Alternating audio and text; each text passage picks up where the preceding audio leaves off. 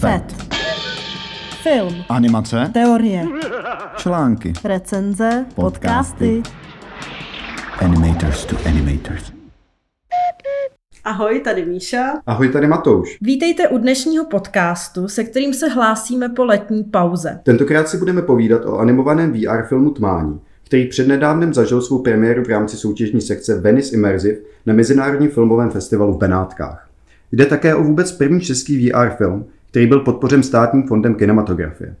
Jedná se o autobiografické dílo, které přibližuje životní zkušenosti s depresí režiséra a vypravěče filmu Ondřeje Moravce. Dílo divák ovládá především hlasem, čímž film přibližuje možná terapeutická řešení depresivních stavů. Vítáme u nás nejen Ondru Moravce, režiséra projektu, ale i Báru Annu Stejskalovou, která stojí za výtvarným řešením Tmání. Ahoj. Ahoj. Ahoj. Ondro, tím, že se jedná o V R projekt a u nás zatím v podstatě nebyla možnost to Tmání prožít, můžeš posluchačům nějak přiblížit, o co se jedná, co můžou zažít? Tak jak už bylo zmíněno v tom úvodu, je to autobiografický film na téma vyrovnávání se s depresí. A vlastně na začátku byla taková úvaha, že helma vás nějakým způsobem uzavírá do vašeho prostoru vnitřního a bylo by zajímavý tam vytvořit prostor ještě někoho jiného. Někomu, co se něco děje v hlavě, taková hlava v hlavě. Proto vlastně to médium té virtuální reality mi přišlo jakoby dobrý pro to téma, jakým způsobem zprostředkovat vyrovnávání se s depresí.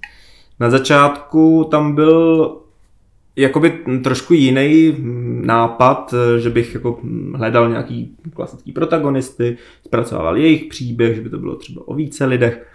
No a pak jsem dospěl k takovému rozpoložení, že bych asi nebyl tohohle úplně schopen, protože množit se do cizí deprese by bylo pro mě asi dost náročné ještě ji zpracovávat tímhle s tím způsobem, tak jsem se rozhodl, že otočím tu pomyslnou kameru, i když tam žádnou kameru nemáme v tom projektu, eh, proti sobě a že z toho udělám teda autobiografický snímek. Jak bylo tam taky zmíněný, je to dost, co je tím důležitým prvkem, je, že se ovládá hlasem a to ten projekt a to je z toho důvodu, že já jsem si v posledních pár letech osvojil vlastně nějakou terapii pomocí hlasu. Takže z toho důvodu my vlastně chceme tomu divákovi dát možnost ochutnat nějakou část téhle terapie, jak se s tím hlasem dá pracovat, takže vy ho tam používáte k tomu, abyste ten příběh posunuli dál, ale zároveň, abyste také ten svůj hlas začali nějakým způsobem vnímat. Můžeš říct, kde můžou diváci nebo posluchači naši film vidět, zhlídnout? Tak my jsme měli premiéru v těch Benátkách, teďkon uh, bude uvedený uh, na, fis- na festivalu v Jihlavě, uh, za to jsme strašně moc rádi, zejména proto, že bude uvedený v soutěžní kategorii Česká radost a bude uh, soupeřit uh, s těmi uh, placatými filmy, já tomu takhle říkám, uh, placatý filmy, spoustu filmařů se nad tím pozastavilo, tak tím nechci samozřejmě tvrdit, že klasické filmy jsou emocionálně placaté, emocionálně, no prostě se tomu tak, takhle v komunitě říká. No takže to jsme jako strašně rádi, protože to je taková velká příležitost i pro to médium samotný, nejenom pro ten film, ale v Česku vlastně V R filmy nevznikají, nebo ne tohoto typu.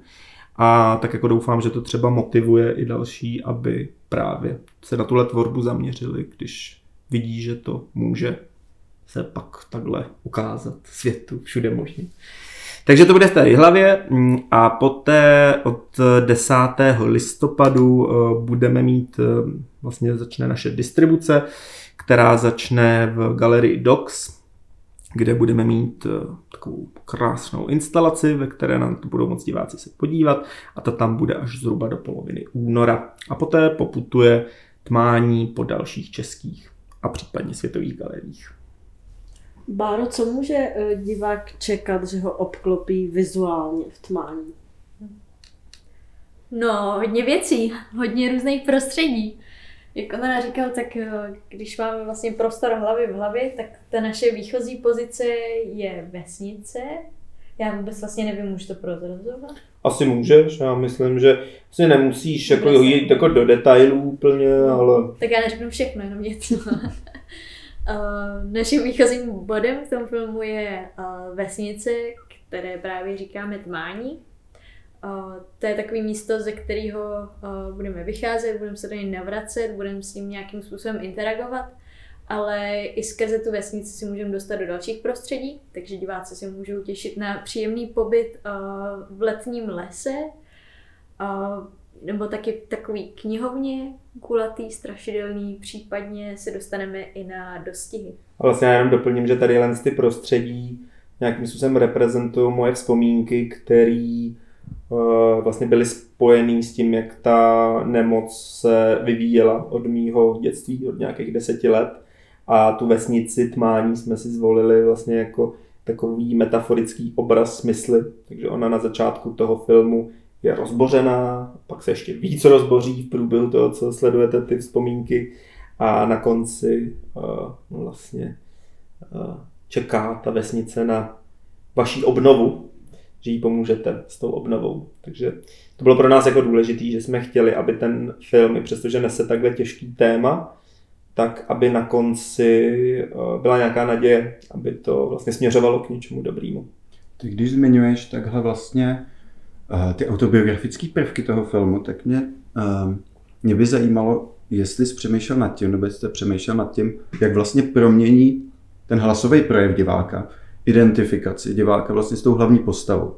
Protože hlas je často, nebo je vlastně na většinou nevyužívaný princip, kterým člověk může dosáhnout nějaký identifikace. A myslím, že tomu filmu se vlastně dost daří identifikovat se s hlavní postavou, kterou vlastně jako úplně nevidí, úplně ji nezná, má nějaký výsek jejich zážitků, ale není to jako v knížce nebo v tradičním filmu.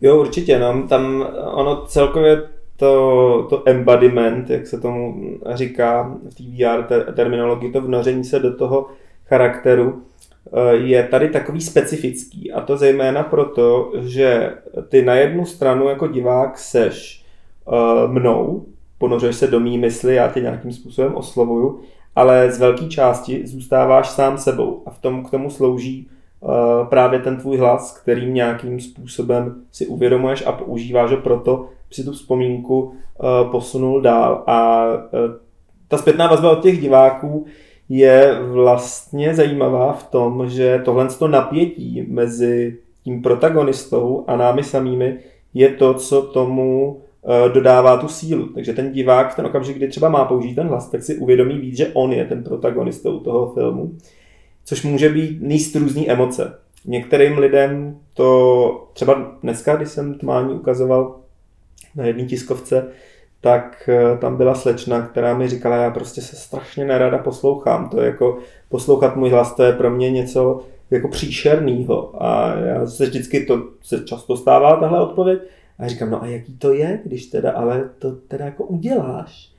A ona řekla, no bylo to skvělý, jako jo. Takže my potom divákovi trošku vlastně tak toho poňoukáme k tomu, aby šel do něčeho trochu nepříjemného, ale pak za to většinou dostane nějakou odměnu v podobě nějakého aspoň takového miniaturního sebepřijetí. Protože, jak ty zmiňuješ, vlastně přijmout svůj hlas, to spoustu lidí... Hmm. To je pro spoustu lidí dost velký téma.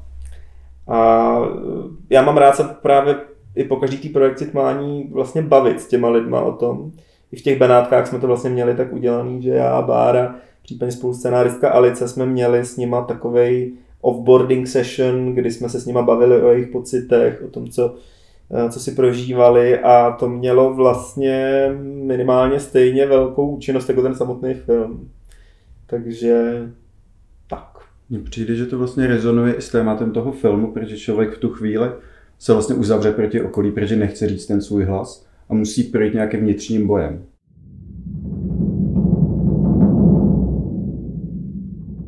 Já bych se vrátila teď ještě k tomu vývoji. Ty jsi zmínil, že ten námět sahá hluboko vlastně do tvýho dětství, ale vlastně jak dlouho trval proces od toho, kdy jsi řekl, tak mohl bych vůbec dělat o tomhle tématu film, až k tomu, že teda máme tady film ve virtuální realitě. Rozumím. No, ta cesta byla taková sama se zjevující, bych tak jako to popsal. Neúplně jako očekávaná. Asi kdybych šel do nějaký hlubší historie toho, jestli nějakým způsobem budu na tohle téma a na můj příběh tvořit nějaký umělecký dílo, tak bych k tomu byl asi skeptický. Já jsem, mám pozadí primárně v scenaristice, ve psaní. Když jsem chodil na nějaký mý první terapie, tak mě ty terapeuti vedli k tomu vlastně se z toho vypsat různě, takže jsem jako psal o těch svých pocitech a i o té historii vlastně, která je s tím spjatá toho mýho života. A bylo to fajn, jako bavilo mě to vlastně a bylo to do nějaký míry sebeterapeutický třeba, ale jako představa, že bych třeba o tom napsal knihu, mě nějakým způsobem úplně netankovala. Um, takže to jsem nějak pak jako zhruba v těch devatenácti, dvaceti letech tak nějak jako přestal vůbec nad tím přemýšlet. No a pak jsem, pak jako dlouho, dlouho nic, věnoval jsem se něčemu tak jako jinému v té tvorbě. A pak až na festivalu Jeden svět, kdy jsem, kde jsem dělal dramaturga a posléze programového ředitele, jsem objevil to médium té virtuální reality, začal jsem vybírat projekty ve virtuální realitě pro festival, zajímat se o tu tvorbu, tak mi to tak nějak jako seplo, hele jo, tohle je vlastně médium, který by bylo zajímavý pro vypovězení tohle z toho příběhu. Takže tam byly dvě věci. Nadšení pro tu technologii a vlastně nějaký téma, ve kterém jsem si byl docela jistý. A tou dobou, to jest tedy před nějakýma třeba čtyřmi, třemi a půl lety, kdy jsem začal poprvé nad tím uvažovat, že by ten projekt mohl vzniknout, tak už asi i do nějaký míry zpracovaný, že to bylo možné.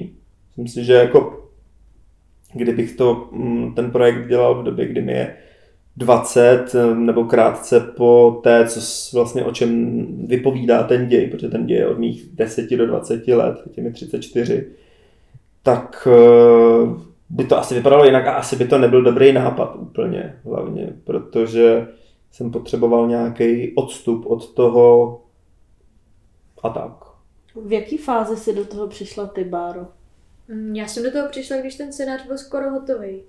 My jsme pak jeli ještě na takový menší soustředění s Ondrou, s Alicí, s Hankou a ještě se Zdeňkem, kde jsme vlastně řešili uh, nejenom ten příběh, ale jakým způsobem budou probíhat ty interakce a vlastně i trochu tu výtvarnou stránku. Takže já nevím, asi ne úplně na začátku, ale někde na... Uh, někde uprostřed toho developmentu, řekněme. My jsme ten scénář měli jako s Alicí napsaný poměrně rychle. Ještě můžeš zmínit jenom pro posluchače Alice celý. Alice Krajčírová je moje spoluscenáristka, spolužečka z FAMU. Já jsem vlastně chtěl mít spoluscenáristku, protože jak se jedná o můj příběh, tak jsem potřeboval někoho, s kým budu moci dělat takový ping-pong psací a vlastně ověřovat si, co funguje, co nefunguje, co je pro někoho druhýho zajímavý, protože ten odstup od sebe člověk nemůže moc mít. A to bylo super. No a Bára pak do toho přišla někdy v tady té fázi, jak řekla. Můžeš možná říct, to já říkám, s dostihama, jak si zaválcovala. Můj příšek s dostihama. Aha. Jo, měla jsem úplně brilantní nápad. Ne, fakt super, jako. Jo, no vlastně ono se tam docela hodí, jak nejsme v tom plochém filmu, ale jsme v tom, kde se člověk může rozhlížet. Tak jsme docela dlouho řešili, jak se udělají dostihy, protože no, většinou a, tam ty koně běží před tebou. A tady máme vymyšlený právě takový triček, že je celá ta dostihová dráha udělaná vlastně do kruhu kolem diváka. A je tam optický trik, že ty koně, jak běžejí dál a dál, tak jsou vlastně větší až větší. A když se dostaneme úplně k nám vlastně do té cílové rovinky, tak už jsou takový obrovský malý sloni, a, obrokoně. Ano, tak to je můj krásný nápad, tak udělat dostihy v kruhu s tím, že ten divák sleduje. No ty dostihy, jako pro mě to bylo docela takový téma, protože jsem věděl, že to je strašně důležitá kapitola, protože tam se tematizuje to, proč je to ovládaný hlasem a je to jedna z těch kapitol, kde nejvíc ten hlas používáš. A potřeboval jsem, aby byla nějakým způsobem, jako aby se do ní člověk hodně vtáhnul. A jak říká Bára, oni prostě normálně ty koně ti běhají jako sice do kruhu, ale ty je pozoruješ venku z té tribuny. No a Bára přišla fakt tady s tím nápadem, že to jakoby pozměníme a že to nebude realistický, že budeme uprostřed toho oválu a že budou ty koně běhat kolem nás. A já jsem si říkal, ježišmarja, to bude divný, to vůbec nebude fungovat, jak to bude vypadat. Měl jsem to vlastně dost obavy. A v závěru to byla asi, jako technologicky jsem si myslel, jako divný. A nakonec to byla vlastně jedna z nejjednodušších kapitol v tom slova smyslu, že jsme ji měli jako jednu z prvních hotovou, všichni jsme s ní byli spokojení a ukázalo se, že ty challenge jsou let, kdy jinde třeba. Tak, takže v tu chvíli jsi řekl, že Bára byla prostě dobrá volba. No samozřejmě, tak já jsem viděl od začátku, ale tady se prostě ukázala, na výjezdku, chápeš, řekla. Tak to je proto, že jsem nepolíbená do stěhama a vlastně jsem na jich nikdy nebyla. No a to je někdy výhoda. U mě zase vystoupit právě z té zažitý představy, že něco má nějak vypadat a ty jak seš prostě výtvarnice, animátorka, tak nad těmahle zkratkama a já do toho světa spíš vstupuju hmm. pořád, tak tadyhle ty tričky máš víc v hlavě, podle mě. Jo, tak já si to celý představuju. No a vlastně, jak jsme to vyvíjeli i v covidu, nebo hlavně v covidu hmm. na začátku. A měli jsme většinu těch jakože nápadů, nebo vlastně i scénář a veškerý storyboardy hotový ještě před tou produkcí. Tak jsme ani nemohli jít na dostihy. Tak jsme ani nemohli jít na dostihy, přesně. No. no možná můžeme zmínit, jak vůbec probíhala ta naše spolupráce potom. Protože to bylo pro mě taky dost zajímavý. My jsme vlastně měli tak, že byl hotový scénář a potom si Bára ho vlastně vzala a měla připravit nějakým způsobem ten storyboard. Tak to jsme se tak potkávali všude možně právě, kdy to pandemická situace dovolila. A nějakým způsobem se to tam rozkreslovalo, ten film, což byl taky teda docela challenge, protože klasického filmu, ať už animovaného, nebo hraného, nebo dokumentárního, to je jedno, si to vlastně nakreslíte tak, jako, že prostě to, co vidíte v okýnku, vidíte čau nazdar. Tady vlastně do nějaké míry musíte brát v potaz to, že to zorný pole tři sta šedesát stupňů, máte v tom nějaký interakce a to všechno nějakým způsobem musíte do toho obrázku dostat. Tak my jsme se teda rozhodli, že to uděláme tak, že vlastně budeme v rámci toho storyboardu kreslit nějaký centrální pohled, kde se to hlavní děje, což je dobrý, ale zároveň je to trochu nebezpečný, protože pak jakoby zapomínáte, můžete zapomenout trošku na ten prostor kolem vás a to, to je jakoby síla té virtuální reality, že se tam může dít víc věcí a že si můžete poohlídnout a řeknete si, že tamhle věží jako veverka třeba, to je, to je, to je jako dobrý. A to, když jako to nemáte nakreslený a pak když už jako jste v té produkci, tak prostě potřebujete podle toho, jak jsou ty noty připravený, jo. Tak to je, to je vlastně pořád téma, jak vlastně ten storyboard kreslit. No. A říkám si, kolikrát jsme opakovat otevřeli při té opravické produkci. Já si myslím, že vlastně jsme ho, já jsem do něj teda nakukoval docela často, ale a myslím si, že pak třeba Longy, náš hlavní tři dé a art director, tak ten zejména pro stavbu vesnice nebo nějakých dalších, tak to tam podle mě určitě sloužilo. Pak velmi důležitý byly bářený art koncepty, vlastně, který možná byly ještě vlastně jakoby důležitější pro tohle, kdy nakreslila vlastně to prostředí. No, byla to taková, taková výzva, ale mně právě přijde, že v tom našem filmu tak to prostředí hodně mluví samo za sebe, že spíš než jakože jednotlivý věci, děje, akce, které tam taky občas jsou, tak vlastně vás do toho příběhu uh, uvádí jak ten hlas, tak přímo to místo, na kterém se nacházíte, protože jsme to chtěli stvárnit tak, aby to bylo vlastně jasný, co se tam děje, bylo by to hodně pocitový a no a žádný moc akce by se tam nemuseli dít. A jak jsme to vytvářeli? No podle nálady každý kapitol vlastně jsme se snažili stvárnit, aby to vystihovalo tu emoci, co ten Ondra prožívá a hlavně, aby to působilo nějak jakože výtvarně. Já jsem se hodně chtěla odrazit od toho, že jsou to uh, vzpomínky Ondrovi a pro mě bylo taková jakože velká inspirace, když člověk zabrousí i do těch svých vzpomínek, tak ty vždycky jsou nějak jakože tak trochu nekompletní, že si třeba pamatujeme jakože výseky z událostí, obličeje, třeba nějaký kus nábytku, ale nikdy to není jakože prostor, který by byl celý hotový. Tak s tím si vlastně taky, s tím, uh, taky v tom filmu hrajem, že no, že je takový uh, hodně míst je poskládaný z určitých fragmentů a jsou takový abstraktní a vyskakuje na nás skutečně jenom to důležitý, což si myslím, že taky hodně pomáhá i v navádění diváka na to, aby se soustředil vlastně na to, na co soustředit má. Že ho tam nerozstřelé něco by bylo uh, navíc téměř, až na, až na pár drobností, ale to jsou spíš takový uh, radosti pro nás, které v tom filmu jsou a které mu dodávají nějakou hloubku. No ale takže hodně míst tam takových abstraktních a s tím souvisí i ta technika, kterou jsme zvolili.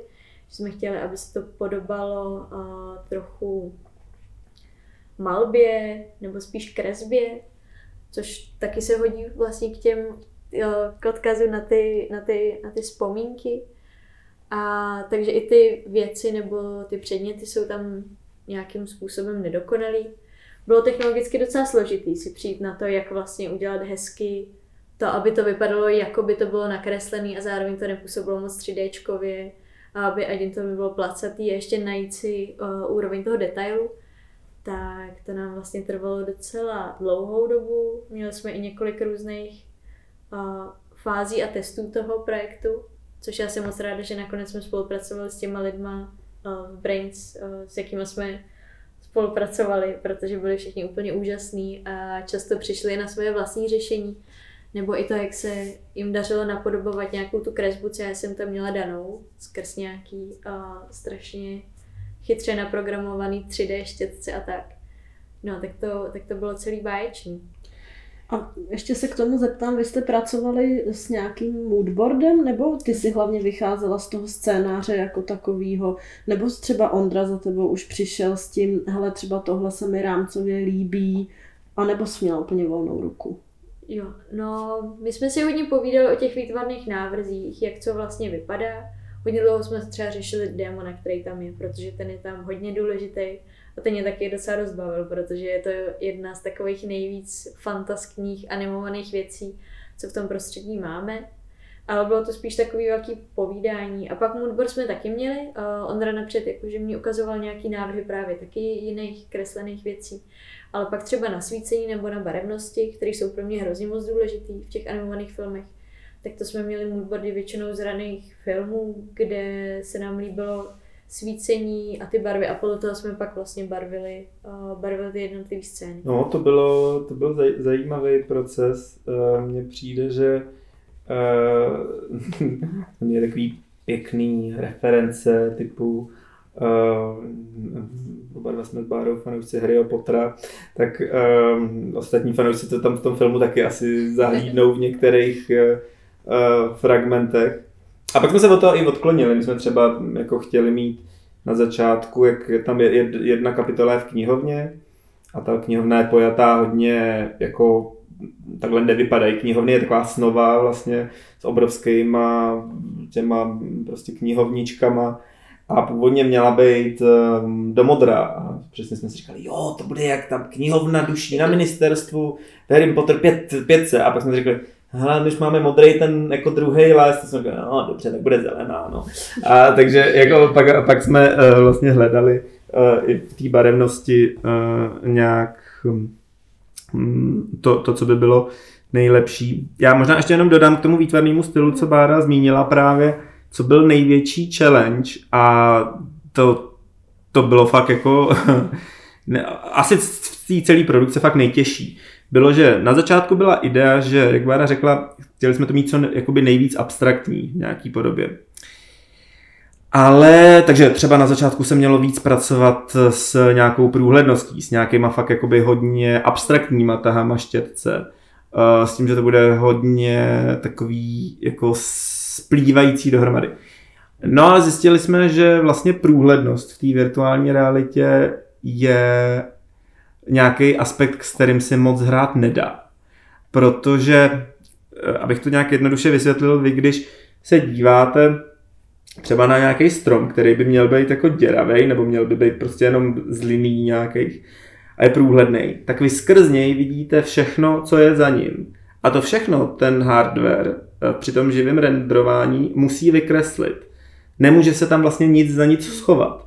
Tím pádem vlastně ta průhlednost u, u tohohle z toho, a ten hardware té virtuální reality není tak silný jako třeba u počítačů, když hrajete počítačové hry, kde to je běžný. Jsme říkali, že hraju počítačové hry, prostě tam průhlednost všude, ne, jedeš. No vůbec, to takhle nefungovalo, takže z toho původního konceptu, kde to celý bylo takový fakt jako ještě výrazně víc efemérní, tak teď ten film, um, myslím si, že už je jakoby v úvozovkách realističtější, že máte nějaký pevný objekty, je tam samozřejmě nějaká míra abstrakce v tom, že to připomíná ty tahy štětce a tak dále, ale mělo to být původně ještě víc. Vy tam vlastně s tou průhledností pořád pracujete způsobem, že je na sebe několik vrstev polygonů, které nesou jednotlivý tahy těch štětců. A já jsem si všiml, že se nepletu, takže ta alfa tam vlastně funguje jako jednička nula, že to je buď průhledný nebo ne. Že tam moc nehraje s těma... Je to, to je přesně ten problém, no. Je. Jakože vlastně nějaký ty věci mohly být nějaký jakoby alfa testový, ale potom, jako kdyby se tam mělo už jako blendit, tak blendění už je prostě náročnější. Vlastně, Báro, i pro tebe, když ty seš režisérka autorských filmů, především loutkových, kde vlastně tímhle způsobem ty vytváříš úplně nový světy a jde tam vlastně cokoliv vytvořit, tak jaký to pro tebe bylo, tahle zkušenost s tím V R, kde právě ty omezení vlastně byly i díky těm, tý technologii pro to výtvarno? No tak samozřejmě to bylo na začátku hrozně frustrující, že něco prostě nejde. Vista průhlednost, nebo stíny, nebo i uh, kvůli tomu, že jsme byli omezeni těma polygonama, aby to utáhl ten headset, aby měl pořád dobrý frame rate a všechno, aby to prostě hrálo dobře. Takže nějaké ty věci musely být jednodušší, uh, no z jiných modelů, že i na začátku vlastně ty návrhy byly celý takový hodně organický a zatočený a tak, což si myslím, že se nám podařilo dosáhnout do jisté míry. Ale uh, ne tak moc, ale myslím si, že jsem si asi po několika měsících zvykla na to, že, že to prostě nejde. Pak nastala fáze smíření a no a teď, teď už jsem s tím úplně v pohodě, když to vidím. Už, už si neříkám, že bys tam něco udělat líp nebo to změnit a myslím si, že se to, že se to povedlo fakt hezky i s těma všemožnýma omezeníma, které jsme měli. Já nevím, jestli to tak máš i u svých jako těch právě loutkových filmů, a, a protože tohle je moje první zkušenost uh, s filmem tohoto typu, tak uh, ono do nějaký míry furt s tím filmem trochu bojuješ, furt ho jakoby přesvědčuješ, že by mohl být lepší nebo víc uh, podobnej té tvý představě a pak v nějaký okamžik ho prostě přijmeš a jsi s ním nejlepší kamarád. Potom, jo. Tak to, mě, to, to se stalo a za to jsem vlastně rád, protože jsem se taky jakoby bál, že jsem říkal, ježiš ne, tam to bude. Ještě jak je to vlastně o věcech, které jsou jakoby z mý hlavy. Říkal jsem se vůbec nestotožním a teď to bude takový jako fuj, nějaký bastard tamhle, co se mi nepovedl. A, ale vlastně se to nestalo a to, to mám jako radost. Ondro, ty jsi kurátorem V R soutěže na Anifilmu. Dělal jsi nějak, oba jestli jsi dělal nějakou rešerši a hledali jste nějaké jako řešení, inspirační zdroje a tak a měli jste kontakt s nějakýma dalšíma lidma, se kterýma si třeba ty přišel takhle pracovně do kontaktu, který vám pomohli celkově. Určitě no, mně to přijde, že to je skvělá kombinace, být režisér a festivalový dramaturg, protože skrz tu práci toho festivalového dramaturga jste tak trochu i jako nucený si ten přehled neustále držet, takže já to za rok nakoukám jako hodně a to se samozřejmě do toho, do té vaší inspirační krajiny hodně prolíná. Až někdy to může být jakoby na obtíž v tom smyslu, že si někde už pak jako říkáte, ne, to už jsem někde viděl, ne, to bude působit, že to vykrádám něco, tak se člověk jako skrz to vytváří nějakou autocenzuru spíš. Ale těch projektů bylo, bylo mnoho, třeba my tam hodně pracujeme s... vlastně s outlinama, s nějakou outlinovou stylistikou, kdy vlastně nějaký objekt má kolem sebe bílou outline, nebo to je celý složený jenom z bílých outline. A to třeba s tím pracoval hodně i projekt Vlci ve zdech, to bylo takový jako poměrně výrazný V R adaptace Gaimanovy povídky. Takže ta, no, všichni máme jakoby z toho týmu rádi, takže ta se tam třeba nějakým způsobem prolnula. A těch inspirací by se našlo víc. Třeba na to město jsme měli zase inspiraci z filmu Paper Birds. To je takovej hodně pěkný taky V R-kovej film. Tam myslím, že to město mají fakt jako hodně hustě udělaný. Asi... se už tam našem byste nepoznal. Co? Že už tam našem byste nepoznal. Ne, ne, ne, právě že od toho jsme se odklonili, od toho jsme se odklonili hodně. Třeba. Takže jako nějaký ty inspirace tam byly, některý zůstaly, některý tak jako odpluly, no tak, takže tak, ale tak tam byly i inspirace i z různých jiných děl, tak už zmíněný Harry Potter, že tak ten, což se k němu pořád vracím, protože tam vždycky říkám, jako součástí, jak jsem říkal, těch to dívání na ten film jsou i nějaký debaty a já se těch diváků ptám, jak by vypadal jejich démon. A tak oni se vždycky tak jako hluboce zamyslejí, pak něco řeknou a jim říkám, no ten můj je vlastně kombinace pavouka, chobotnice a mozkomora z Harryho Pottera.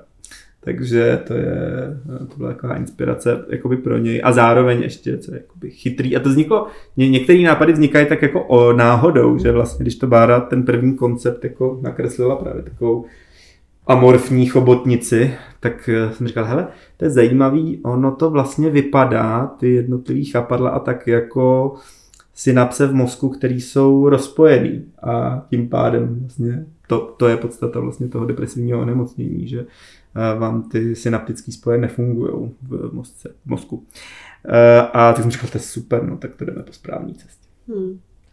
Mě teď napadlo, jak jsi říkal to s tím diamantem, že si můžeš začít ptát, jak by vypadali jejich patroni. Jo, to bude, to bude vidíš, vyváž, mám... vyvážit to trošku. Tak to se vy, vy, vyhlaví a v doxu se pár lidí, to se ptám, přesně.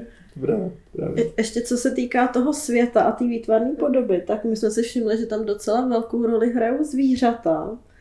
Jak se toto stalo? No, uh, tak asi... Tak koukám, že inspirace se dá No, hele, tak asi jediný zvíře, jediný dvě zvířata, který tam na začátku, nebo který byly ve scénáři, byl, byl kůň, logicky, protože je spojený s těma dostihama. A zároveň je taky a, a pes, protože ten pes na konci měl být e, nějakým způsobem prostě nositel nějakého sklidnění, nějaký e, sebeterapie, což je vlastně jako zajímavý, protože obě dvě ty zvířata, e, což mi došlo taky až jako potom, nebo nebyla tam vlastně nad tím ta úvaha v průběhu té tvorby, ale jak kůň, tak pes se používají v, jako v regulérních terapiích. Máte prostě kanisterapii, máte hypoterapii. A vůbec mi to jako nedošlo. A potom mi to ty lidi začínají říkat, což je jako vtipný, že na konci ten pes, jako, když mi pak lidi říkají, you know, I'm not a dog person, tak si říkám, hm, tak dobře, tak to asi se nepovedlo u tebe, ale uh, jako i, i ty lidi, co nemají moc rádi ty psy, tak to na ně nějakým způsobem docela funguje. Takže tyhle dvě zvířata tam, dá se říct, plnějí tuhle tu funkci, nebo u toho psa, to tak jako bylo zamýšlený i vědomě, ale Uh, asi míň jsem si to tak jako pojmenovával, prostě jsem chtěl mít zkrocenýho démona v podobě psa. Uh, to bylo celkově zajímavé u toho psa, uh, to můžeme taky zmínit, to jsme hodně řešili, jak bude pes vypadat. Protože na začátku byla úvaha, že to fr- prostě bude jenom jako černý pes, který... Sirius Black. Třeba, přesně. Trochu jo, no. No ale pak jsme vlastně furt zjistili, že ten pes vypadá furt hodně zle. Ale co bylo zajímavé, tam to můžu říct, to tak jako, a taky to taky trošku spoiler, ale že celý to mělo končit tím, že vás pes volízne. A to jsme fakt řešili několik týdnů. A zjistili jsme, že to technologicky fakt jako nezvládneme, protože ten pes jakoby vás, na vás má skočit, jako takhle pacičkama se vás opřít, a měl vás jako like goodbye prostě, jo. A takhle jako ten jazyk bude stíračka a prostě jdeš jako do toho. To jsi měl nejmu nějaký hodně oddaný custody. Ale jako prostě... Imerzivní zážitek. Jo, jo. Jako teďko vlastně, když nad tím tak jako, když to takhle říkám, no, si říkám, to je vlastně fakt dobrý, že to tam není, protože by to mohlo být fakt jako divný trochu, ale uh, tehdy jsem to tam jako hodně chtěl, ale Furt, mi jako, furt, furt ten pes vypadal takový trochu jako chromej, když na nás jako skočí. Protože to nešlo naprogramovat tak, aby to vypadalo dobře. Furt buď ten jazyk měl někde jako tady dva metry od vaší hlavy, protože ono se to musí jako nacentrovat přímo na, na tu pozici toho headsetu a tak dále. Není to úplně jako jednoduchý, když něco vás má, chce, chcete mít něco hodně jako smooth a má vás to nějak takhle. No, tak nakonec jsme vymysleli jiný řešení, já to neřeknu, na to si diváci počkají. To je tím se vlastně dostáváme k těm technologickým omezením uh, V R filmů. Uh, mně přišlo, že tam možná dochází v několika místech k tomu, že přesně ten film naráží trošku na tyhle ty problémy. Uh, myslím si, že je to, když člověk potká nějakou postavu po tom, co je s tím psem a má ji obejmout, nebo vlastně to vyznívá v tom filmu, že by ji měl obejmout a dává to smysl, ale vlastně si může jenom dotknout. Tam vlastně to, že se má dotknout. Tak jestli tyhle věci jsou vlastně důsledkem těch technologických omezení. Hmm, jsou, jsou, no. Tam je to přesně tak, že tam uh, Tam je to přímo tak, že je tam postava, kterou máte obejmout, nebo voiceover vám říká, hmm, ten by asi potřeboval obejmout, zkus se ho dotknout. Protože jsme potřebovali zároveň dát jasnou instrukci, že se ho máš jako dotknout, hmm. že díky tomu se to spustí. Ale ono je to dost jedno, ono v závěru většina těch lidí uh, ho objímá, toho chlapečka, což je v pořádku, protože nějak použije ruce, použije své tělo, dojde k interakci s předmětem a spustí se to, co se spustit má. Že v tomhle případě uh, bylo vlastně možná trošku jakoby zbytečný uh, toho diváka příliš navádět, uh, jakože se můžeš dotknout, ale pro nás ty naváděcí instrukce, říkejme tomu instrukce, to je taky další jakoby velký téma, protože my jsme tam původně chtěli mít strašně málo, protože jsme nechtěli na toho diváka vlastně vytvářet nějaký tlak, ale zjistili jsme, že když je tam nemáme, třeba jako v první verzi scénáře byly fakt hodně, hodně jemný, tak ty lidi fakt moc nevědí, co mají dělat a jsou takový ztracený. A jak je to médium furt takový pro spoustu lidí citlivý v tom, že ho neznají a viděli někde něco jednou nebo třeba vůbec, tak je potřebujete trošičku vést. Takže dovedu si představit, že kdybychom ten film dělali za deset let, kdy už třeba ta, to bude větší, tak už budeme v něčem třeba méně popisnější. Hmm. Uh, ale teď prostě jsme dospěli k závěru, že aby to fungovalo, musí to být takhle. Takže uh, ty se ptal ale na ty technické omezení, tak v tomhle tom je to asi tak, že skutečně ten headset umí naskenovat tvoje ruce, takže jako pouze jako vlastně dlaně. Takže nějaký, jakoby, kdyby vyloženě jsme chtěli naprogramovat fakt obětí, obětí, tak by to asi šlo jako složitějc, ale systémem pokus omyl se to vlastně jako stane. No a pak těch dalších technologických omezení samozřejmě bylo mraky, ale nenapadá mě teď nějaký další, který jsme ještě nezmínili. No mě mrzely světla, že to bylo takový, uh, že no, vlastně je, se v tom vé érku blbě svítí hrozně. To je pravda, no ve vé érku se blbě svítí, protože to světlo vám zase vytváří nějaký hrozně velký množství uh, vlastně bodů, který potřebuje ten headset vykreslit a různých odstínů těch barev a tak dále. Takže my jsme vlastně celou dobu museli používat jako vlastně imitaci světla. Že jako regulérního jako světla světla je tam strašně málo. Ale vlastně jako by na, na, na, jako nakonec to fungovalo. My jsme si jako zatím furt jako stáli, furt jsme s Bárou tak říkali, no tak, tak potřebujeme tam trochu ty stíny a trochu to světla, aby to bylo plastičtější. Samozřejmě, že by to mohlo být o mnoho lepší, ale to, s tím jsme bojovali taky hodně. No.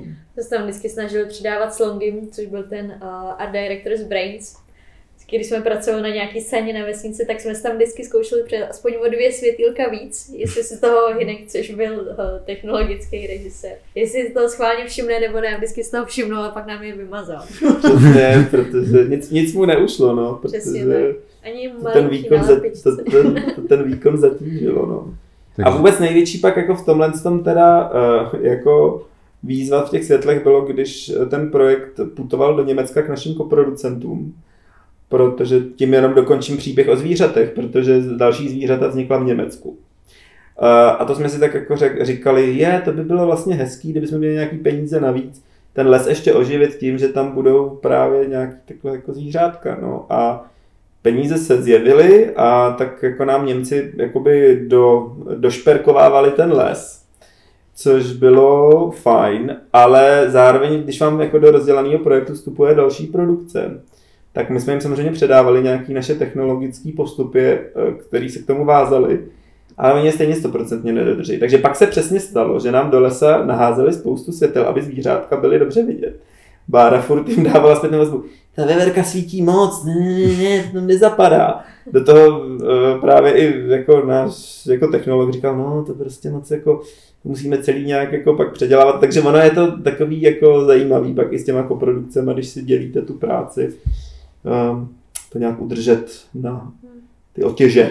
No a hlavně takhle na dálku, vlastně přes Zoom jsme řešili hrozně moc věcí, viděli jsme se až potom, jo, jo. co byl film hotový. Vlastně celý to bylo na dálku, no, ta spolupráce. Takže... Ale na to, že to bylo celý na dálku, tak to dopadlo jako super a musím říct, že vlastně to Newver Media studio německý, s kterým jsme spolupracovali, nám to v mnoha věcech pak jako strašně dělali jako dobré věci, právě kromě těch zvířat, tak pak jako na dostizích rozpohybovali ty diváky před náma, ty jsme původně měli statický a strašně to tu scénu oživilo, nebo nám vlastně udělali v tom prvním lese to chlapečka v zrcadle fakt jako pohybovýho a jako skutečně ten efekt toho zrcadla, že vy vidíte, jak se hejbete a odráží se v tom zrcadle, což předtím to tam bylo vlastně jenom přes takovou jako natvrdo danou animaci tam daný. No, takže... To no, bylo... to, to jsem vlastně moc ráda za toho chlapečka. My jsme tam původně měli takovýho nádemonýho ploškovýho a ten mě strašně rozčiloval. Protože ho animovala Bára, že jo, takže byla, byla nespokojená se svojí prací a furt říkala, já se na něj nemůžu koukat prostě. Samozřejmě. Mně přišel, he, přišel hezký, ale... Mně přišel takový jalový. No, já už dlouho neanimuju v počítači. V jakém softwaru jste film vytvářeli? No, bylo to jako série více programů, ale v podstatě celý je to, jakoby ten domeček toho filmu je v Unity, takže to je, jakoby, tam se to programovalo, jak říkal jinak náš technolog, co není v Unity, tak neexistuje, takže to je ten hlavní program, ale pak jako ten, ty tři déčkaři si vytvářeli ty modely v Blenderu, Mm. některé ty věci, které ty tahy štětce, tak ty v Blenderu třeba nejdou dělat tak dobře, tak ty se dělali Houdini potom, takže to byl takový mix různých tři dé animátorských programů a toho mm. Unity. Stačilo vám Unity zdarma?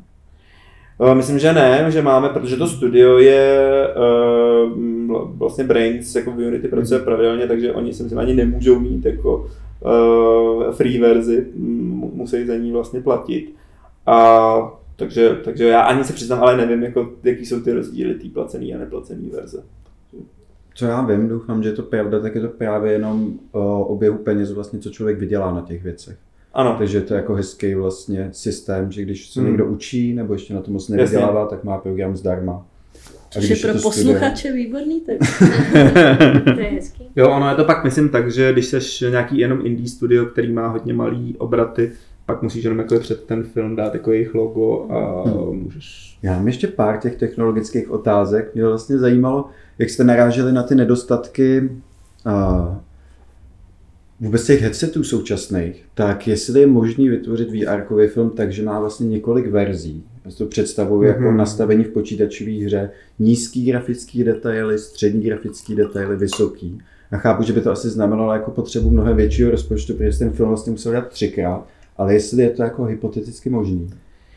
Je to hypoteticky možný a už jsem to teď třeba u nějakých dražších projektů viděl, že si vlastně nastavíš míru toho detailu, který, který to umožňuje, což je vlastně chytrý, protože dneska se, jsou dva dominantní headsety, Oculus Quest jedna a Oculus Quest dva, Meta Quest jedna, Meta Quest dva respektive už. A ta dvojka prostě ti umožňuje lepší výkon, lepší vykreslení těch detailů a jednička ne. A vymyslet ten projekt tak, aby běžel na obou dvou těch headsetech, je takový jako triky, takže jako Tmání třeba běží na obou dvou, ale na té dvojce běží prostě ti líp něčem. A závěru, a závěru jsme se spíš přizpůsobovali tomu nižšímu. Takže míra de, de kvality tam jakoby jde dělat, ale přesně jak jsi říkal, je to, je to otázka rozpočtu. Ale třeba teďkon uh, řešíme ještě z Brains to, že bychom chtěli, aby ten uh, projekt běžel i na jako desktopové verzi, která ti umožňuje právě jakoby to ještě vytunit v nějakých věcech, které jsme předtím dělat nemohli, tak pokud ještě na to seženeme nějaký budget na to, aby to pak bylo přístupnější ještě lidem s jinýma typama zařízení, tak jenom k tomu se zeptám, to desktopový bude. Znamená, že máš ty potřebuješ... brýle zapojený do počítače. Přesně tak. Přesně už jsem tak. si říkal, že to nebude placatá verze. Ne, placatá, placatá verze, fuj. Ne, taky jsme nad tím uvažovali, že uděláme placatou verzi do mobilu a že budeš křičet na svůj telefon. Ale uh, nakonec jsme zjistili, že tam právě by to bylo náročnější, ta, uh, to přizpůsobení na, uh, na tohle. Ale vlastně proto, aby to běželo jako na kompu propojení s vé erkem, tak by to nemuselo být tak strašně náročný. No, takže jo, a je to, je, je to docela velký téma, protože si myslím, že spousta těch tvůrců vlastně to chce mít vizuálně co nejhezčí v tom vé erku.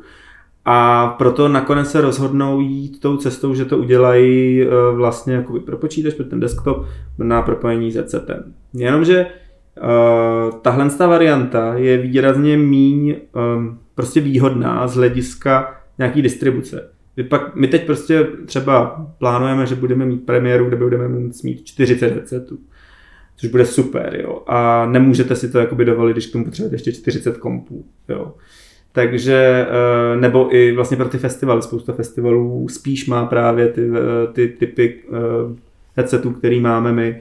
A ještě kdyby k tomu měli shánět počítače, je to vlastně náročnější. Takže vy třeba si vytvoříte jako film, který je jako vyňuňanej, hodně, jako, hodně to, jako ten počítač to utáhne dost, ale pak se to dostane prostě k těm jako méně lidem. Takže proto my jsme se rozhodli jít tady na tu střední cestu těch headsetů, co se týká toho technologického hlediska, a, ale aby to bylo dostupné co nejvíce lidem. Ty vlastně zmiňuješ distribuční možnosti vé erkových filmů. Existuje nějaká platforma online, kde by si člověk mohl pouštět něco jako prostě, já nevím, Netflix pro vé er filmy, nebo něco podobného? Tak od toho jsme ještě daleko asi, aby existovalo něco jako Netflix pro vé er filmy, ale je, blíží-li se něco tomu, tak je to právě jako store Mety, hmm. která má vlastně svůj store, kde pouští. Je tam taky něco jako Meta té vé, dříve Oculus té vé, prostě tak tam to, to je spíš pro tři sta šedesát stupňový videa. A, a, ale ten, na ten store se dostat je strašně těžký, takže vlastně a oni naopak to vedou jako hodně přísně kurátorsky v tom, že si jako vybírají strašně málo toho obsahu, který ti tam nabídnou, a jakože je pečlivě kurátorovaný, kurátorovaný oproti Netflixu, kde už vlastně máš pro všechno.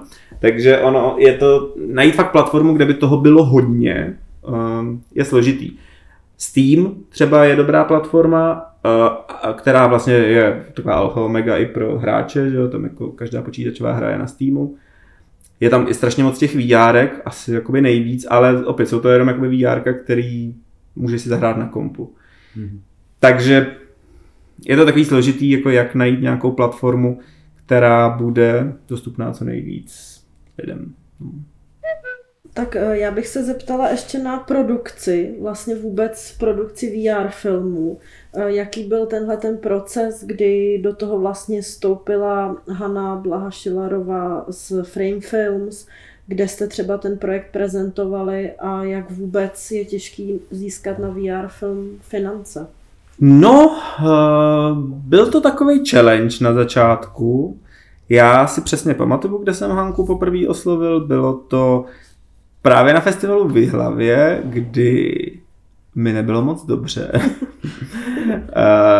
Tak mě na Jihlavě nikdy není moc dobře, protože tam, jako, tam do, zastihne ten podzim v plný jako, rozkvětu. V plným rozkvětu. A zároveň tam člověk jakoby chodí po těch filmech a říká si, jo, všichni jsou tak dobrý, mají ty filmy tady.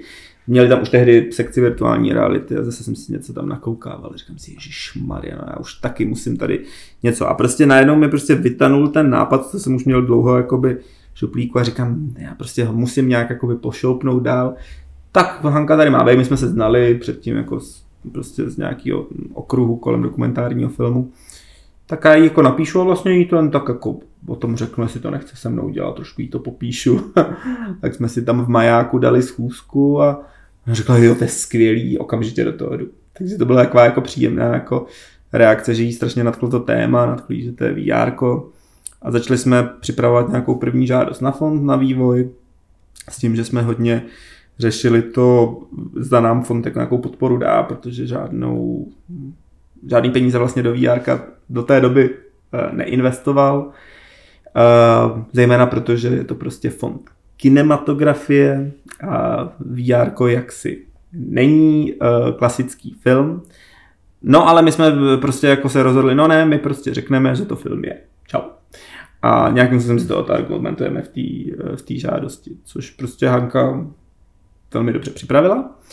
A nějakým způsobem skrz to téma a asi i skrz tu vidinu, že se má fond kinematografie transformovat do fondu audiovizuálního, tak si radní řekli, že by bylo fajn zkusit to podpořit, za co jsme jim strašně moc vděční. No a potom vlastně, když jsme už měli tyhle ty první peníze, první vlaštovka, tak pak to začalo všechno tak nějak fungovat líp, jak už to tak bývá, takže nás vzali na nějaký workshopy, vzali nás na jízdo platform, vzali nás potom do Sheffieldu na market, vzali nás na I T F U, to bylo asi největší jako market, kde jsme byli, a tam jsme nějakým způsobem to jako prodávali dál a hledali nějaký další možný partnery. Vytvořili jsme nějaký demo, pak jsme dostali další jako peníze na výrobu od fondu. Dostali jsme peníze od amerického fondu Unity for Humanity, právě který má společnost Unity, tak to byl velký úspěch, protože z nějakých dvou set přihlášených to dostanou čtyři pět projektů, takže to jsme byli mega happy. No a vlastně celkově musím říct, že to financování jsme na něj měli velice šťastnou ruku, že vlastně na co jsme sáhli, po čem jsme sáhli, tak to nám bylo dáno, takže i Hanka, má producentka, mi furt říká, na to si moc nezvykej, to co takhle nebude s každým filmem. A já říkám, jo, jo, jo, já vím, já vím. Tak je to, vlastně ta cesta byla překvapivě jednoduchá. Já mám ještě jednu věc, kterou bych chtěla říct k tomu, k tomu pokličku, jak tam je. Že vlastně jsme se furt bavili o tom, co se nám tam jakože nedařilo, ale co se mně líbí. Že vlastně v rámci toho dvě dé stylu, nebo vlastně těch plošek, který tam v tom filmu máme, tak se nám podařilo do toho pokoje schovat takových hodně překvapení, jakože psaný vzkazy nebo fotky, které jsou přímo vlastně fotky z Ondrovýho rodinného alba, který tam máme, a různé plakáty nebo sošky, takže to stojí i za to pro diváky, když tam najdou čas se napřed pořádně rozlídnout kolem. To jsou takový ma- malý detaily, se kterýma vlastně se v tom vé erku moc uh, nepracuje, že celou dobu se to vnímá jakože celek, ale tady to je jediná kapitolka. Že ten film je vlastně takový epizodický, mm. tak může, máte vy nějakou ještě z těch epizod, kdybyste měli říct, jako nějakou ob- nejoblíbenější? Sofína volba. Hele, to je těžko to říct, my jsme hodně s tím pokojem zápasili zároveň, jakože se nám tyhle věci tam podařily, ale právě jak je tam hodně těch detailů, asi je to interiér, který se dělá vlastně trošku složitěji, skrz právě to svícení a tak dále. Tak s tím jsme třeba hodně zápasili, ale pak jsme měli nějakou poslední barvící session a Bára to úplně vymlaskla. Tak to bylo super. Takže ten pokoj teď mám taky rád a pro spoustu lidí je hodně jakoby silnou kapitolou. Protože tam hodně mluvím o svém nějakým rodinným backgroundu a tak dále. Ale já mám asi vizuálně a tak jako celkově nejradši ten první les. Protože mě fakt se jako strašně vizuálně líbí. A je to takovým vstupem do toho příběhu, je tam hodně vlastně všech možných interakcí, jako začínáš tam objevovat ty své ruce, zaspíváš si tam, podíváš se na sebe v zrcadle, zakřičíš tam, takže je tam je to takový pestrej vlastně i na ty, na ty interakce a, a tak. Já mám asi nejradši ten druhý les, i když se ho teda vždycky bojím, ale myslím si, že za mě je to třeba jedna z nejpovedenějších kapitol, co se týká popisu toho pocitu, kdy už víš, jako, že ta deprese uh, se čím dál tím víc prohlubuje a víš, že se z ní nemůžeš dostat. A že vlastně to jede jenom hloubš a hloubš. A to, co se s tím, lase, s tím lesem děje, tak mně přijde, že se nám to podařilo udělat hrozně jakože, uh, poeticky, nenásilně, ale zároveň vnímáš, jak je to celý vlastně děsivý a špatný a jsi jenom tažený hloubš a hloubš do, do té vzpomínky. To tak, no. Jako já jsem původně chtěl taky říct ten druhý les, ale pak mi vlastně došlo, že k němu mám takovou ambivalentní, ambivalentní vztah, protože je to kapitola, která taky mám z ní jako vlastně radost, jako tvůrce z ní mám radost, myslím, že se nám podařila velice hezky. A, a jako Ondra z ní mám takovou trochu bolest, protože je to vlastně asi taková nejbolestivější kapitola pro mě a vlastně i zaznamenala nejvíc, největší změnu oproti scénáři. Protože uh, vlastně v tom scénáři byla explicitnější. Uh, je to kapitola, která vlastně uh, popisuje nějakým způsobem pokus o sebevraždu. A já jsem se rozhodl v nějaký okamžik, že je to pro mě prostě strašně těžký to zažívat znovu v tom vé erku.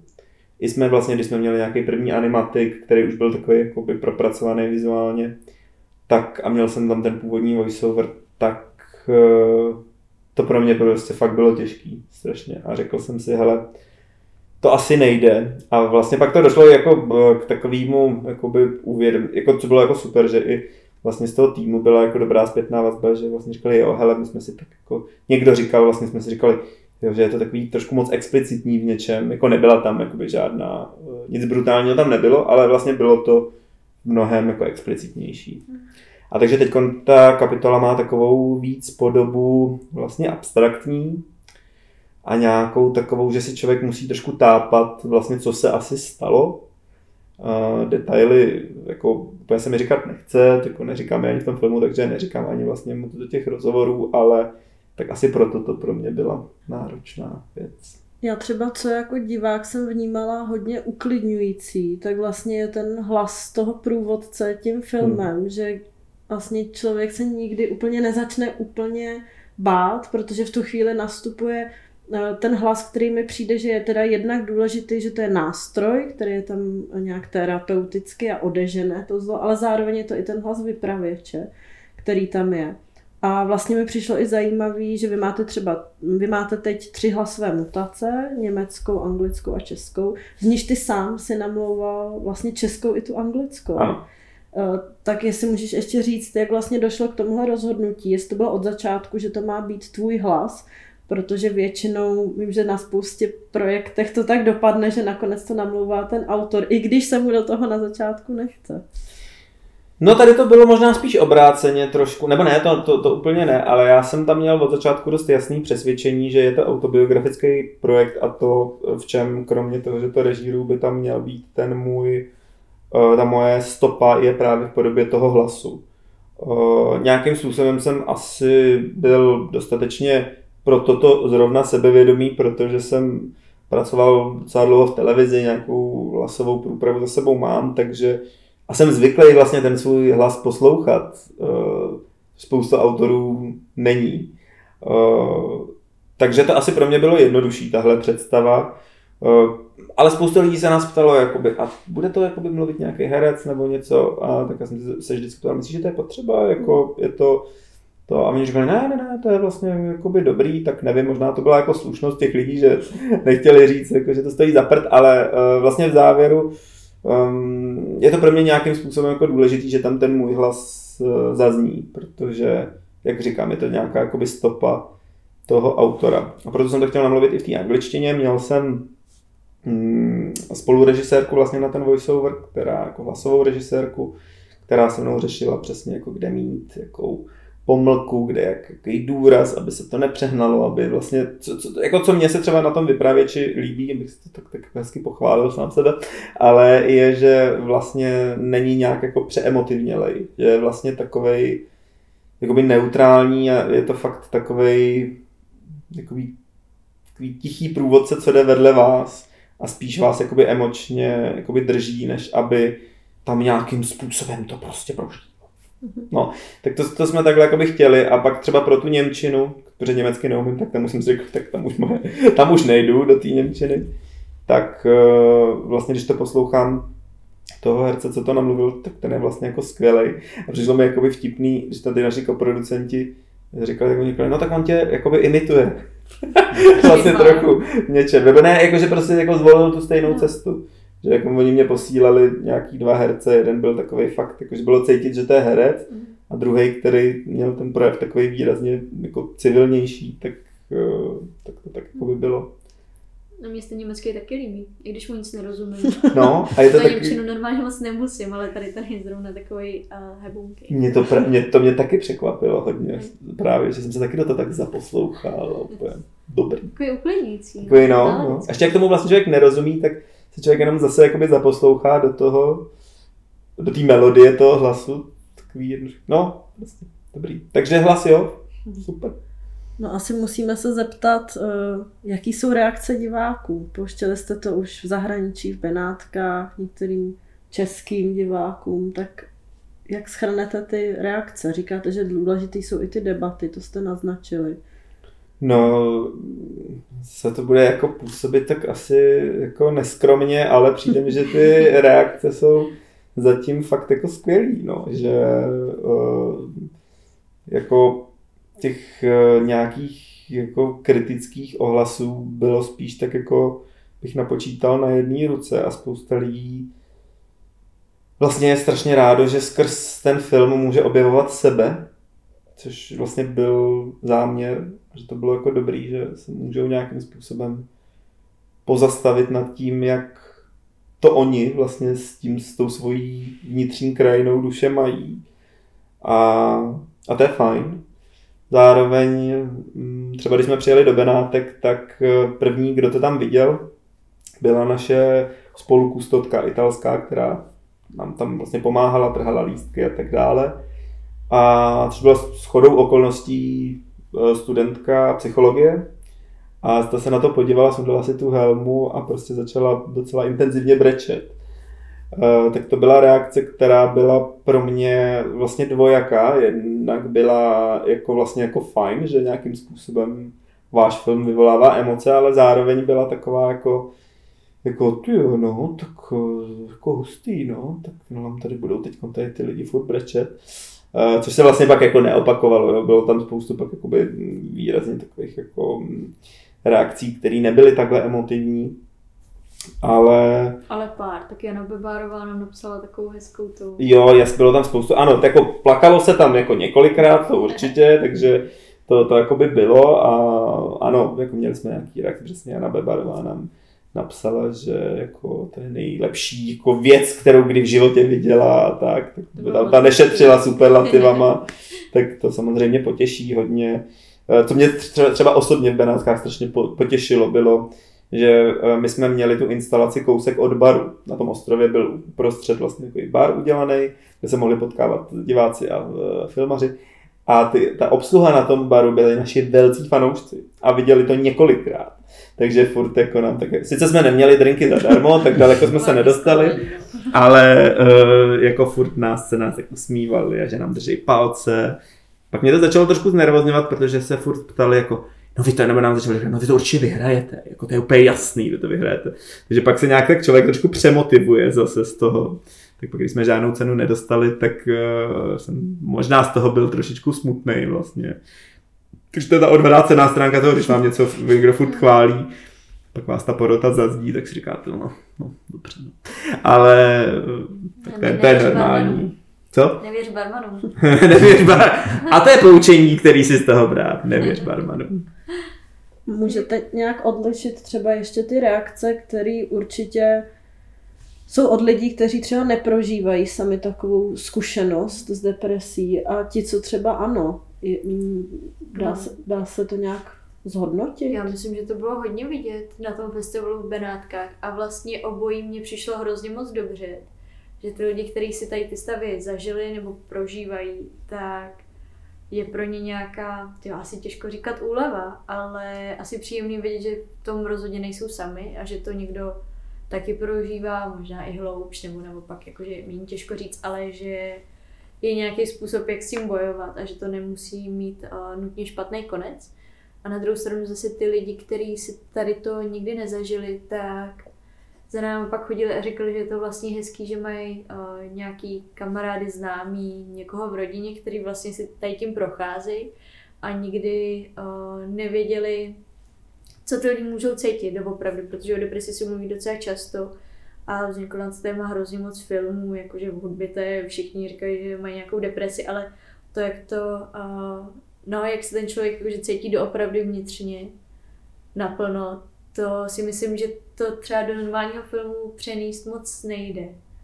Světa neměla tu sílu, no. No, nemělo. A tak bylo hrozně hezký, že tady ty lidi říkali, tak já konečně vím, co ten člověk cítí a teď mm. možná mám nějaké větší pochopení k němu i jak mu můžu pomoct.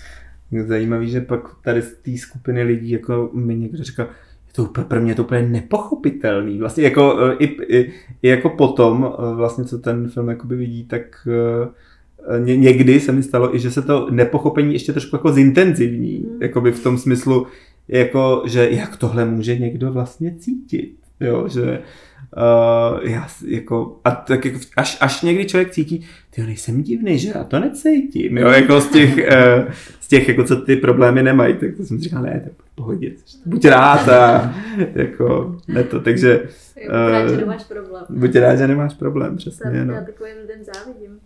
Jo, to jo, no, to, to já taky. Ale um, celkově musím říct, že ty reakce v tomhle byly takový jako krásný. Mně se tam mm, z těch jako našich povídání, co jsme tam s těma diváky měli, já si pamatuju jako jednu, uh, která byla pro mě taková hodně intenzivní, když, uh, nebo dvě řeknu. Když se ptáme, jak by vypadal váš démon, tak jedna paní, taková prostě černoška, Uh, řekla úplně bez, protože spoustu lidí váhá, jak má vypadat můj démon, nevím vůbec, jako nějaká černá mlha, něco.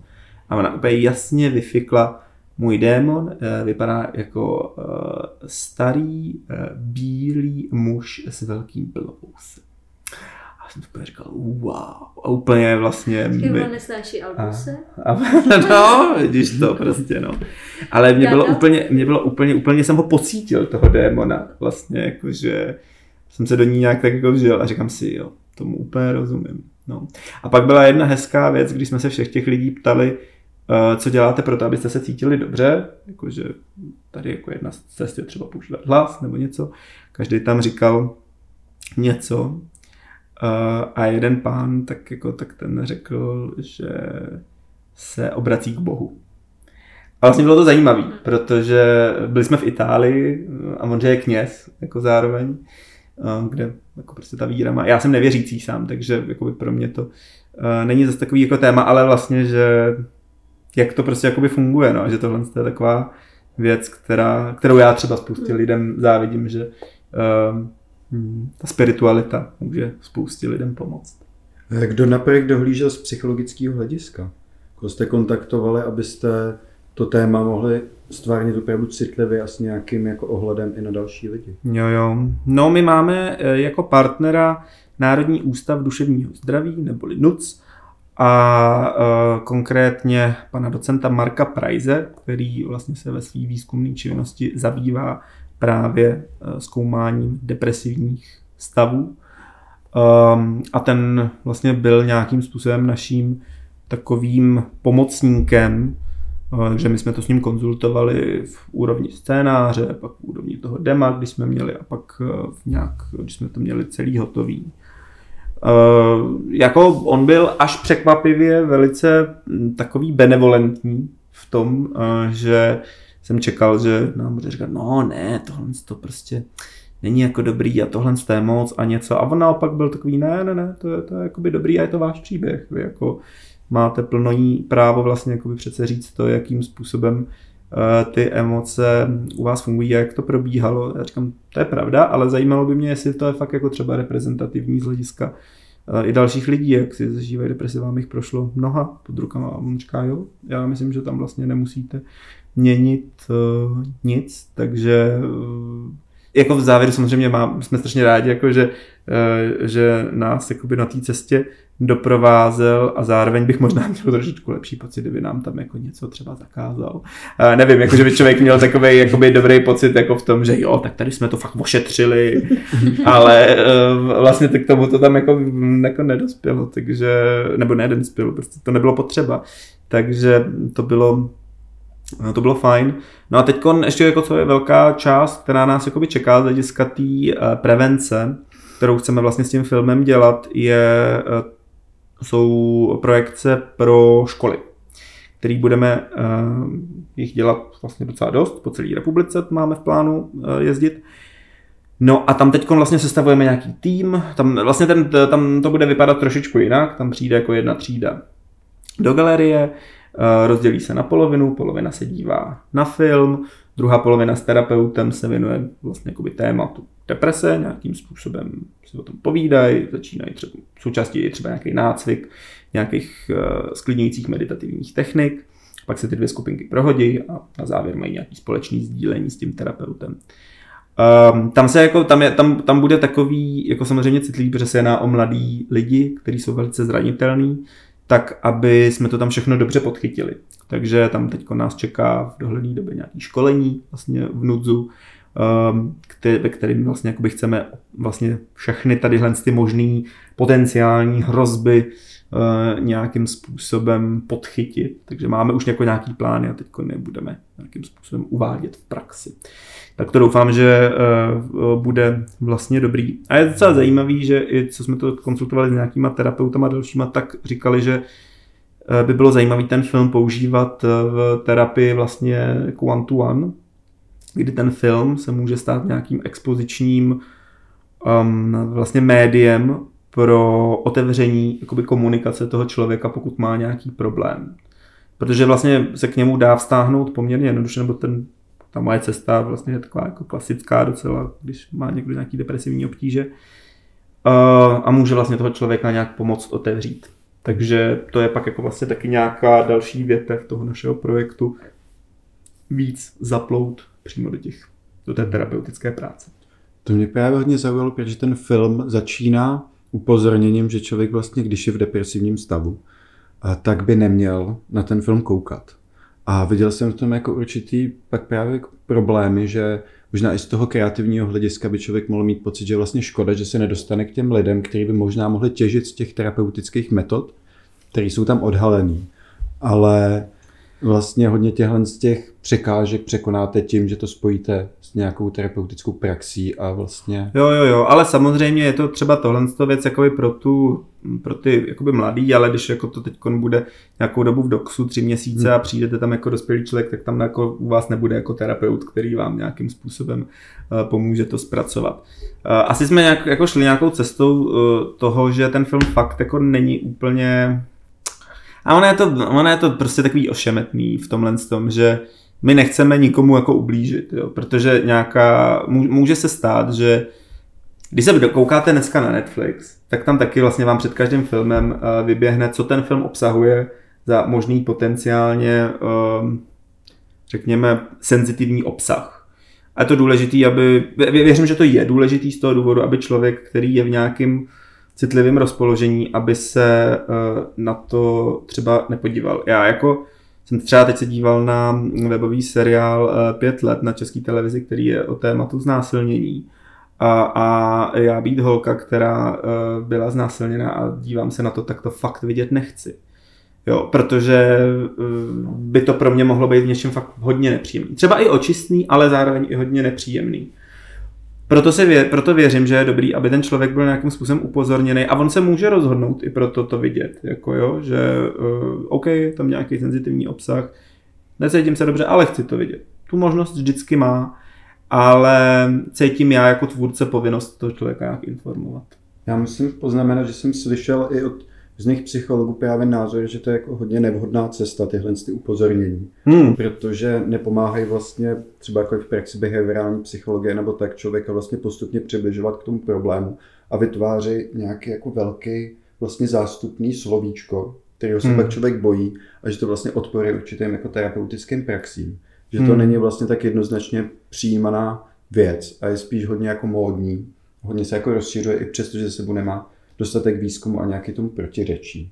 Jo. Je to, je to, no, jako máš pravdu, asi do nějaký míry v tomhle tom je to mm, křehký. To jsme třeba právě s Markem Preissem docela už jako otevřeli tohle téma, je, že vy nechcete někoho jako stigmatizovat skrz to, že uh, jakoby mu říkáte, neměl by ses na to dívat nebo něco, protože tím jakoby dáváte nějaký rozhodnutí za něj něčem, nebo prostě ho navádíte k nějakým rozhodnutí a nějakým způsobem pak jako vnímá sebe. Nebo jako jo, hmm. dovedu si to jako představit. Třeba jsme i řešili uh, věk, od kdyby jako na to měli jako se lidi dívat, což je třeba zajímavý, že ta, protože jsme nes, nespolupracovali jenom s Markem Preissem, ale i s dalšíma terapeutama, se tam vůbec úplně rozcházejí, jo.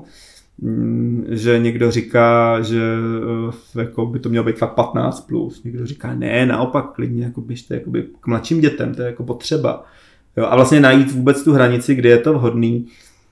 Myslím si, že co je jakoby důležitý, je ale, že tam je nějaká zodpovědnost toho tvůrce za to, že uvědomuje si, že má citlivý obsah a nějakým způsobem s ním uvědoměle uh, zachází. My tadyhle to třeba bereme jako do hry nějakým způsobem, jak ochránit jakoby senzitivní jedince, který, zejména u těch školních projekcí, aby, aby to na ně nemělo jakoby nějaký blbej vliv. Protože můžete otevřít něco, co pak jakoby vám ta lahve, lahev exploduje a vy prostě ten obsah nezachytíte. A to, to je potřeba vlastně nějakým způsobem nad tím nad tím uvažovat. No. Tak jestli, jestli je to cesta jako dát tam nějaký štítek o tom, že to může mít nepříjemný obsah nebo ne, je to, je to otázka. Ale já třeba mám velmi senzitivní kamarádku, která vyloženě si fakt podle toho třeba ty filmy vybírá. A ví, že pokud tam je třeba nějaký takovýhle varování, tak se na ten film nedívá, protože ví, že by jí to bylo velice nepříjemný. Takže asi se v tom nedá najít jedna pravda, je to asi pořád dost věc na zkoumání. Já teda musím říct, že jako obdivuju tohle tvoje nasazení s tím, jak to máš jako promyšlený a um, jak přemýšlíš o tom, jak ten film dostat jako divákům, protože už to samotný dostat V R do škol uh, mi přijde hrozně jako náročný a problematický. I když to nepotřebuješ zapojit do počítače, je to udělané jenom na ten headset, tak potřebuješ ty headsety. Nestačí ti dva pro střídu, kde je dvacet pět lidí, potřebuješ jich aspoň deset, patnáct. Hmm. A, a přijde mi, že to, že ty to takhle promýšlíš, kde se to bude promítat, že to bude v galerii, že se s tím nejde do třídy, že to má tady ten program okolo, mi přijde jako vlastně hodně náročný, ale zároveň jako hodně záslužný a už to mi přijde, že celá ta akce jakoby má potom nějaký punc toho, že to je bezpečný, že to je jako představit nějakou problematiku navíc a tak. Skalat takže nějaký přesah vlastně. Ten dodává, přesah vlastně super. Mi přijde skvělej a zároveň si dovedu představit, že to jako je hodně náročný, že to je něco, co už jako žádný grant nezastoupí, ale je to opravdu jenom to nasazení. Potom ještě tebe jako tvůrce, že to ani nepředáš dál. Tady máte uh, ústave Národního duševního zdraví, uh, tedy uh, projekt a něco s tím vymyslete, ale no, že do toho jdeš ty sám. Jo, to, to je, děkuju, že to říkáš, je to, je to myslím důležitý hrozně a já jsem se předevčírem bavil s Hankou, s producentkou, která už je dlouho se mnou na té cestě a teď vlastně ona má, bych řekl, skoro nejvíc práce, protože uh, zorganizovat všechny právě tadyhle ty školní projekce a tak dále. V naší máme jako prostě takový malý tým, který to řeší a když jako řešíte klasický film, tak samozřejmě jsou s tím spojený taky spoustu jakoby věcí, ale existují vám nějaký instituce jako kina minimálně, kde máte dost jasný, kam je můžete jakoby cílit.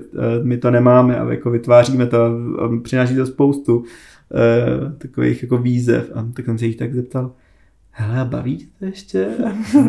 A ona řekla, jako co? A říkám, no teď tady jako všechno kolem toho, co se jako děje.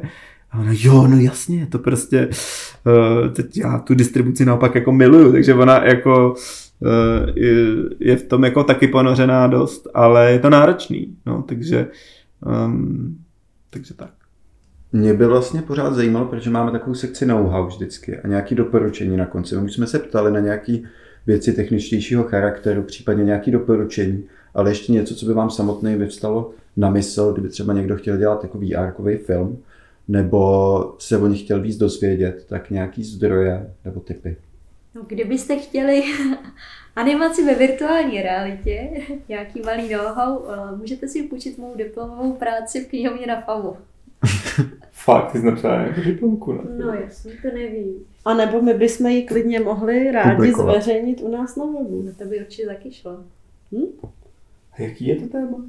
Ano, animovaný film ve virtuální realitě. Aha, vůbec nevím. No tak to je dobrý. A naše jako scénáristka Alice Krajčírová teda také napsala uh, diplomovou práci na téma, jak psát scénář pro věci ve virtuální realitě. No tak to je úplný komplet teda. To už chybí jenom ten storyboard. Jo, já myslím, že o storyboardech tam taky možná něco málo. Kapitolka. Ale ono v závěru je to vtipný, ono co si nenapíšeš, to není. Takže ono té literatury, jako nechci říkat, že žádná není, jako samozřejmě, že jako je, ale ty tvůrci pořád s těma know-how a s těma přístupama přicházejí. Což je ale na tom tak jako strašně takový osvěžující, jo, že nemáte nad sebou žádnou autoritu, která by vám pak řekla, žádnýho čiháka, který vám řekl, ale že vlastně jste tam hodně na takovým takový zelený louce, takže to je jako hezký. Já nevím, jestli bych jako úplně nějaký, nějaký motto bychom mohli vymyslet, na co si dávat ve vé erku. Pozor. Asi možná, nebo to není know-how, ale vlastně, a to vlastně se i, je to spojený hodně jakoby s tmáním, že to médium má vlastně poměrně velkou sílu a netlačte na pilu. Někdy méně je více. Ono to platí u více věcí, ale u té virtuální reality si myslím, že to je obzvláště důležitý. My teď, já teď třeba připravuji další projekt, který je o válce na Ukrajině a tam se tím řídíme teda, nebo já to připomínám vlastně pořád, protože uh, prostě ukazovat jakoby ty masakry skrz tohle médium není úplně nejlepší nápad. Takže uh, méně je víc. Tak já to asi neschrnu do jedné věty, ale co já bych řekla o tom vé erku, tak jelikož je to docela dost nový médium, neprobádaný, a nejsou tam ještě ustálený všechny techniky a postupy, tak si myslím, že je to jedinečná příležitost pro hrozně moc tvůrců najít tam a, něco naprosto svýho, originálního, co vlastně ještě nikdo předtím jiný neskusil. Že ty filmy jsou v tomhle docela už takový trochu vyčerpaný a je strašně těžký najít něco, co ještě nikdo předtím neudělal. A to vé erko je teď takový velký hřiště, a, kde lidi můžou být fakt hodně svobodný a kreativní. I v těch technologických procesech, i v těch výtvarných, ve scénáři, v čemkoliv. Takže já nevím, motto asi nebojte se být jiní. Hmm. A doporučil bys třeba ještě nějaký konkrétní tvůrce nebo nějaký, nějakou platformu, která přímo třeba se zabývá i řekněme, protože to, ta tvoje věc je přesně na hraně dokumentu i animace, jestli je něco, co třeba i tímhle směrem toho animovaného dokumentu ve vé erku jde. Asi nějaké doporučení, kde by se daly na tyhle ty projekty jakoby dívat nebo je nějak víc studovat, asi nemám teďkon, ale uh, tou, jakoby, tím místem jsou festivaly teďkon, jakoby tím největším, kde člověk toho objeví nejvíc, takže hezky v květnu na Anifilm. Myslím si, že, že to je vlastně ale i dobrý doporučení, že si myslím, že často ve víru toho festivalu ten návštěvník, animátor, český student animace či studentka to přeskočí, že tam je zrovna plno a že to vlastně se tím zas tak nezabývají a že jdou radši na pivo do kina a najednou festival uteče a už to není. Mluvím i své, ze své vlastní zkušenosti samozřejmě, ale že jako prožít najednou něco, ten film skrze to vé erko, je jako velmi inspirující pro tvůrce, který se zabývá, řekněme, scénářem normálně pro plochý film, placatý. Já myslím, že ale může být docela být dobrý právě to, že teda jakoby tmání bude na Anifilmu, ať jsem si ho já tam nevybral, regulérně jsem ho poslal výběrové komisi, zda ho tam chce uvést, ale že třeba právě to, že uvidí, že už je tam český film a že tím pádem se to dostává do toho vašeho vlastně radiusu, tím, že někdo v Česku tvoří vé erko, tak já bych vlastně mohl taky. Tak tím se to vlastně dokáže zase ještě víc přiblížit. A v tom je pro mě celý ten projekt taky jakoby důležitý, nejenom v tom, že je to o depresi, že to je moje jakoby první věc, ale že vlastně je to i nějakým způsobem promo toho média, jakožto takového pro tu komunitu těch tvůrců. Já si myslím, že to byla krásná slova na závěr, takže my vám moc děkujeme. Určitě se zajděte podívat na tmání, ať už budete v Jihlavě, anebo v Praze, potom do DOXu v listopadu, a nebo potom v květnu na Anifilmu. Určitě budou další příležitosti a my moc děkujeme, že jste si udělali čas a přejeme mnoho úspěchů v dalších projektech. Děkujem. Díky a mějte se rádi. Dík. F E T Film, animace, teorie, články, recenze, podcasty. Animators to animators.